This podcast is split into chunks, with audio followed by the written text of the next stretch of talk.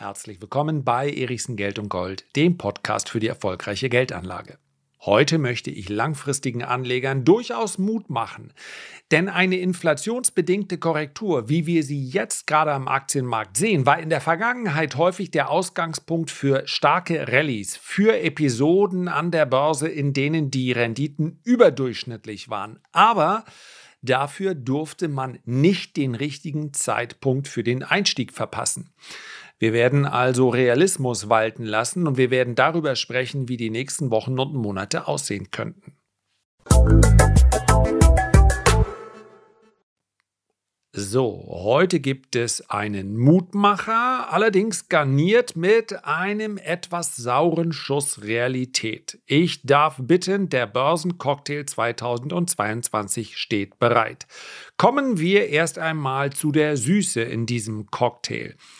Die besten Bullenmärkte in den letzten 100 Jahren haben allesamt stattgefunden nach inflationsbedingten Korrekturen.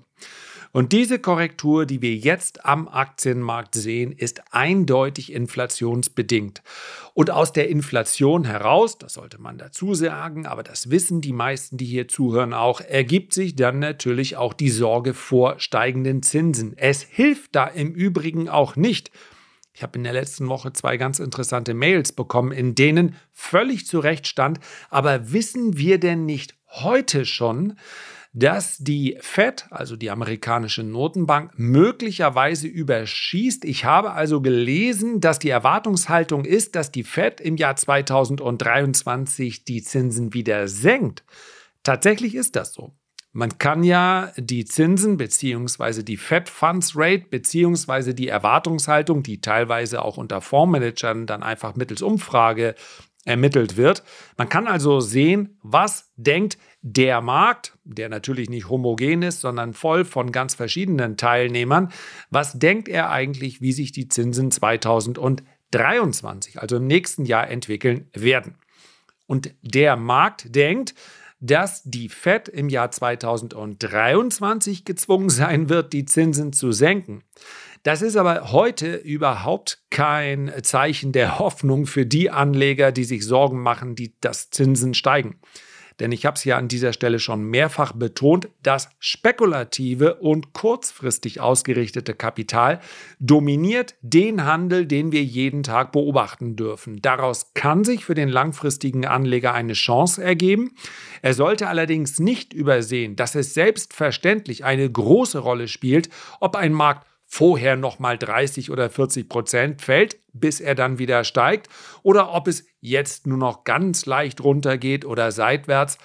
Also ja, wer den Blick 10 oder gar 20 Jahre in die Zukunft richtet, der muss sich über das Heute keine Gedanken machen. Es gibt aber, so mein Empfinden, auch sehr viele Marktteilnehmer, die sich nicht unbedingt als Spekulanten begreifen, die aber durchaus ein Interesse haben, einen möglichst guten Einstieg zu erwischen. Und wir wissen beispielsweise, dass im Tech-Sektor dieser Einstieg auch ganz entscheidend ist. Ja, dass viele gute Unternehmen möglicherweise in zwei, drei Jahren dann auch wieder steigen werden, heißt nicht, dass sie dann ihre Hochs aus dem Jahr 2020 auch wieder erreichen. Wenn nämlich dieses Unternehmen vorher 60, 70 Prozent an Wert abgegeben hat, auch das können wir in der Vergangenheit sehen, dann spielt es eben durchaus eine Rolle, ob dieser sehr spekulative Wert dann zum richtigen Zeitpunkt gekauft wurde. Ja, die Amazons und die Facebooks und die Metas und die Googles, die kann man letztlich gar nicht mehr in diesen Sektor einordnen. Das sind eigentlich ja, Mischungen aus Value und aus Wachstumswerten. Aber eines ist auch klar, und da muss sich jeder im, einfach im Klaren darüber sein, diese Unternehmen werden in den nächsten zehn Jahren nicht nochmal die Performance hinlegen, die sie in den letzten zehn Jahren für viele Anleger bereitgehalten haben oder sagen wir mal ganz ehrlich, für die allermeisten vielleicht eher im letzten Drittel ihrer, äh, ja, ihrer Entstehungsphase. Wer war schon bei Apple zu einem Dollar drin oder bei Amazon zu fünf Dollar? Also, das ist ja den allerwenigsten vergönnt, weil man so früh eben auch nicht erkennt, was da mal draus werden würde. Man kann dann natürlich wie so ein Hedgefondsmanager auf die Idee kommen, ich lege mir mal 5, 6, 7, 8, 9, 10 Eier in den Korb und ich hoffe dann, dass einer dabei ist. Aber dass wirklich man mit verlässlicher Analyse, naja, ich habe mir halt die Bilanz angeschaut, dass man dann wirklich sagen kann, ja, genau dieses Unternehmen wird es werden. Nee, das ist nicht möglich. Und wir sehen im Übrigen auch, dass zukünftige Gewinne lange Zeit viel zu hoch bezahlt wurden. Also, die Teslas und die äh, Alphabets von morgen zu finden, ist gar nicht so einfach und ist für den langfristigen Investor sicherlich auch nicht die richtige Disziplin, in der er sich da versuchen sollte. Also, die besten Bullenmärkte finden nach inflationsbedingten Korrekturen statt.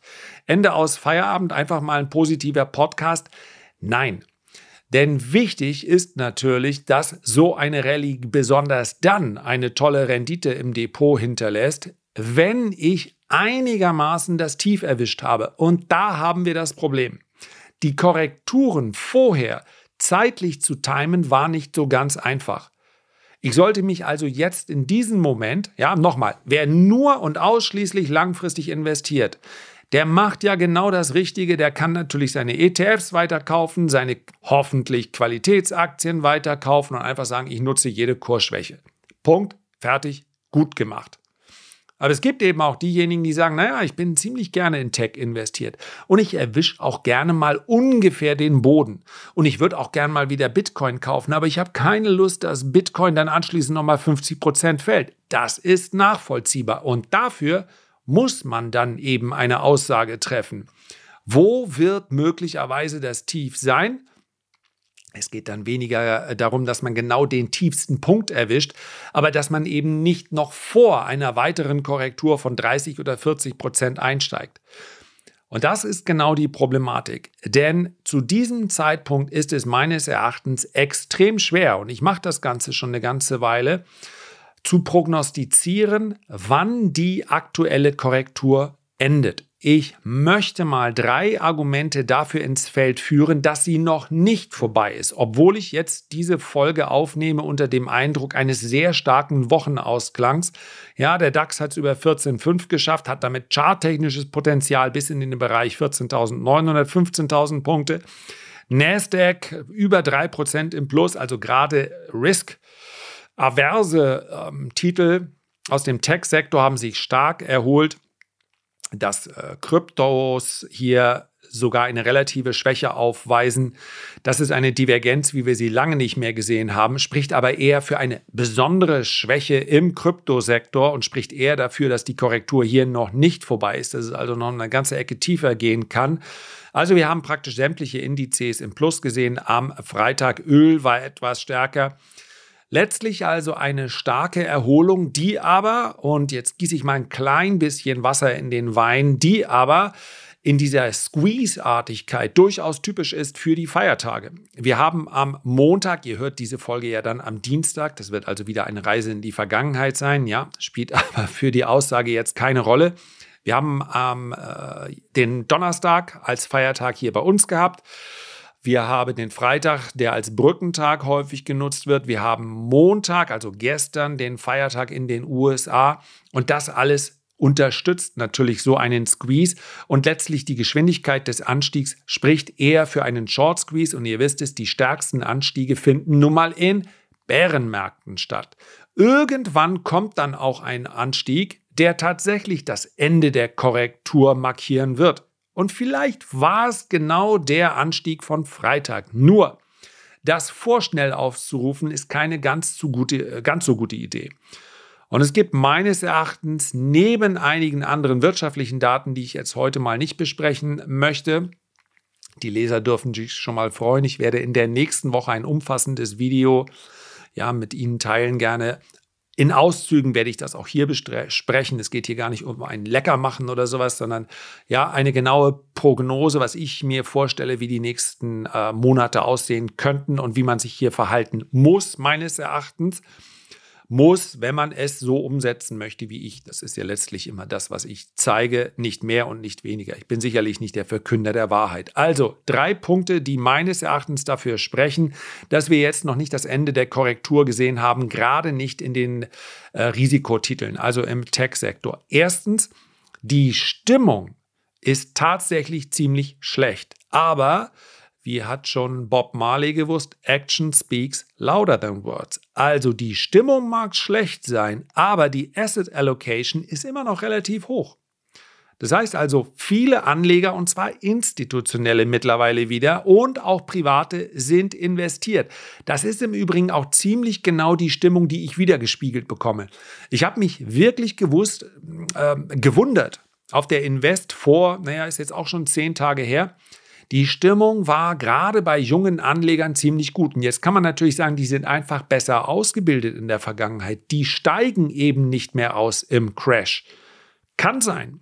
Vielleicht sind genau diejenigen, die es wirklich verstanden haben, die also wissen, dass man in so einer Crash-Bewegung, ja, das ist ja jetzt gerade kein Crash, sondern eine Korrektur, aber dass man, dass man hier investiert bleibt und eben nicht verkauft, vielleicht sogar zukauft. Vielleicht ist einfach das Smart Capital diesmal der Privatanleger gewesen. Aber seit ich denken kann und seit ich mir Statistiken anlege, äh, durchlese, wäre das das erste Mal gewesen. Ich will es nicht ausschließen, aber die Wahrscheinlichkeit, dass erst noch eine Bewegung stattfinden muss, die dann auch viele Privatanleger mental derart unter Druck setzt, dass sie sagt, na, jetzt kommt jahrelang Rezession. I knew it, meine Güte. Ja, ich habe mich so lange da noch drin gehalten und ich habe ja auch weiter gekauft, aber es war doch klar, meine Güte, man hätte es doch denken können. Das Wachstum geht runter, Globalisierung geht runter, wir haben Ärger mit China, wir haben Krieg in Europa. Was, wer bin ich denn, dass ich so blöd bin zu denken, man könnte wirklich an der Börse Geld verdienen? So eine Stimmung braucht es. Die Asset Allocation ist noch hoch. Und das ist zwar möglicherweise smart von denjenigen, die hier noch weiterhalten, aber es ist eben das Gegenteil von dem, was wir eigentlich sehen, wenn ein Boden nach so einer Korrektur dann stattfindet. Dann sind viele ausgestiegen, denn solange die Asset Allocation noch hoch ist, solange gibt es eben noch viele potenzielle Verkäufer, die dann das Handtuch werfen können. Es ist nur ein Faktor von vielen und es muss nicht zwangsläufig so kommen.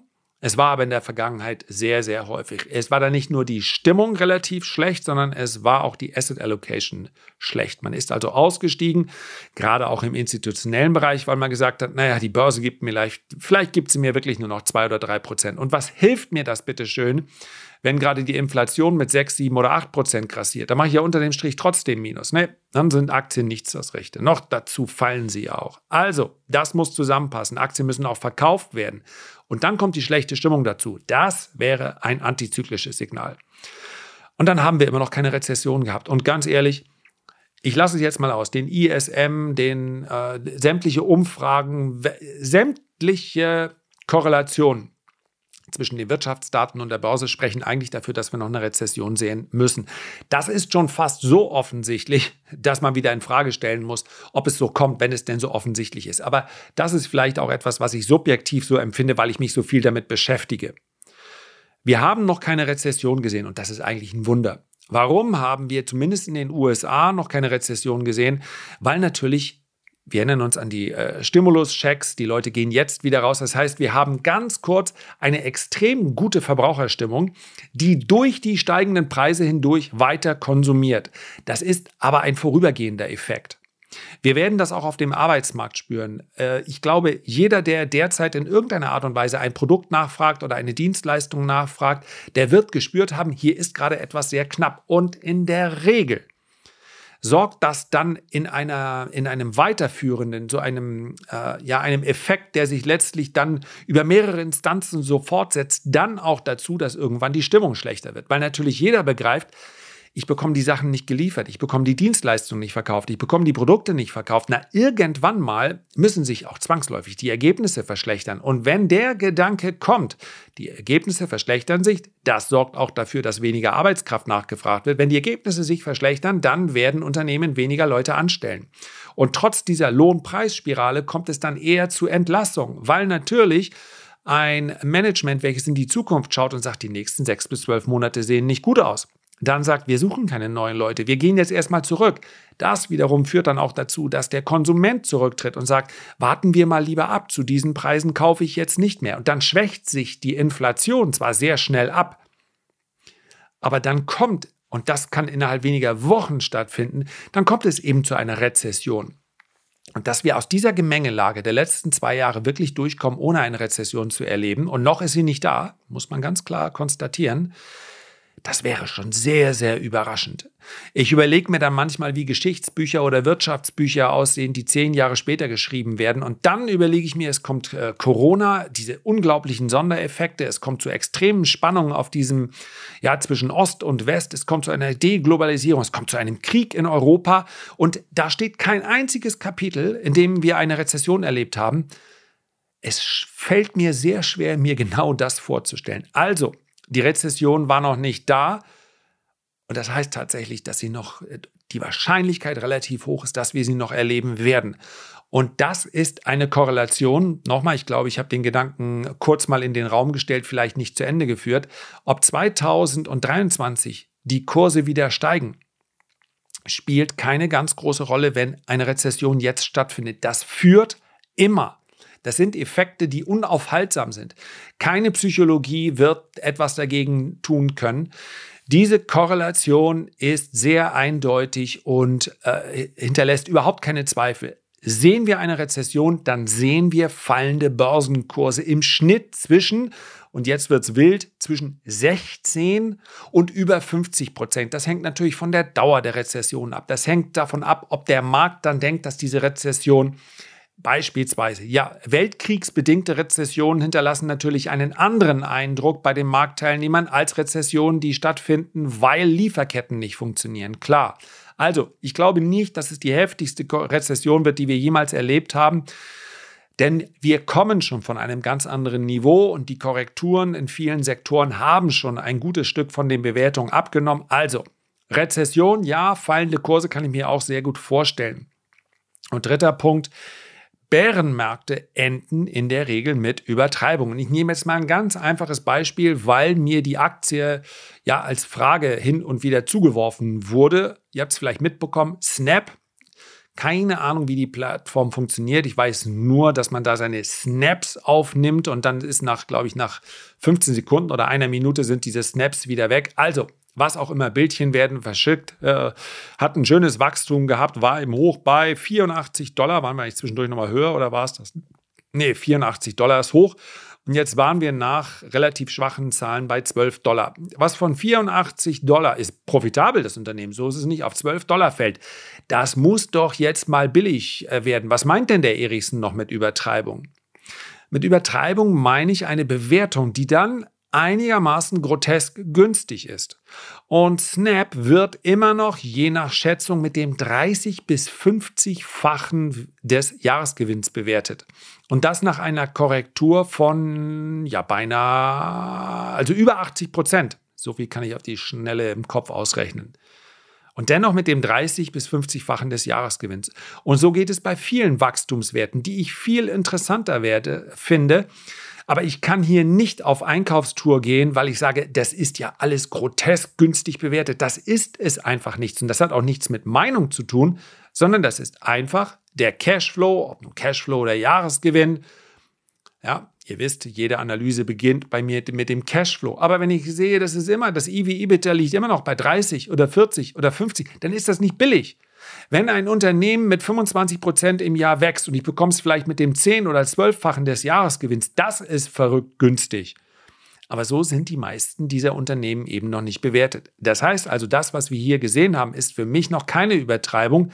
Im Tech-Sektor nicht, aber auch nicht im Dow Jones, auch nicht im SP 500. Denn wenn wir ähm, hier bei den Industriewerten, insbesondere bei den Rohstoffwerten, die aktuellen Preise mal rausrechnen und uns vorstellen, ja, ihr wisst, dass ich langfristig für Rohstoffe durchaus bullish, bullish bin. Was mich im Moment aber stört, ist eindeutig, dass es extrem Mainstream geworden ist. Ich habe vielleicht zum Teil dazu beigetragen, aber gehört ja mit dazu.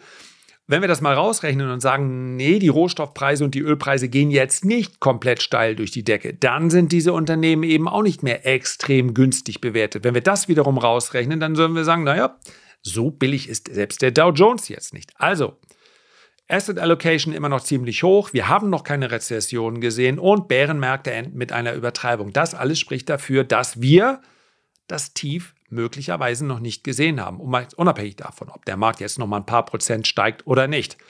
Kann es ganz anders kommen? Logisch. Aber gerade wenn ich mich als aktiver Investor versuche am Aktienmarkt, dann brauche ich erstmal ein eigenes Szenario.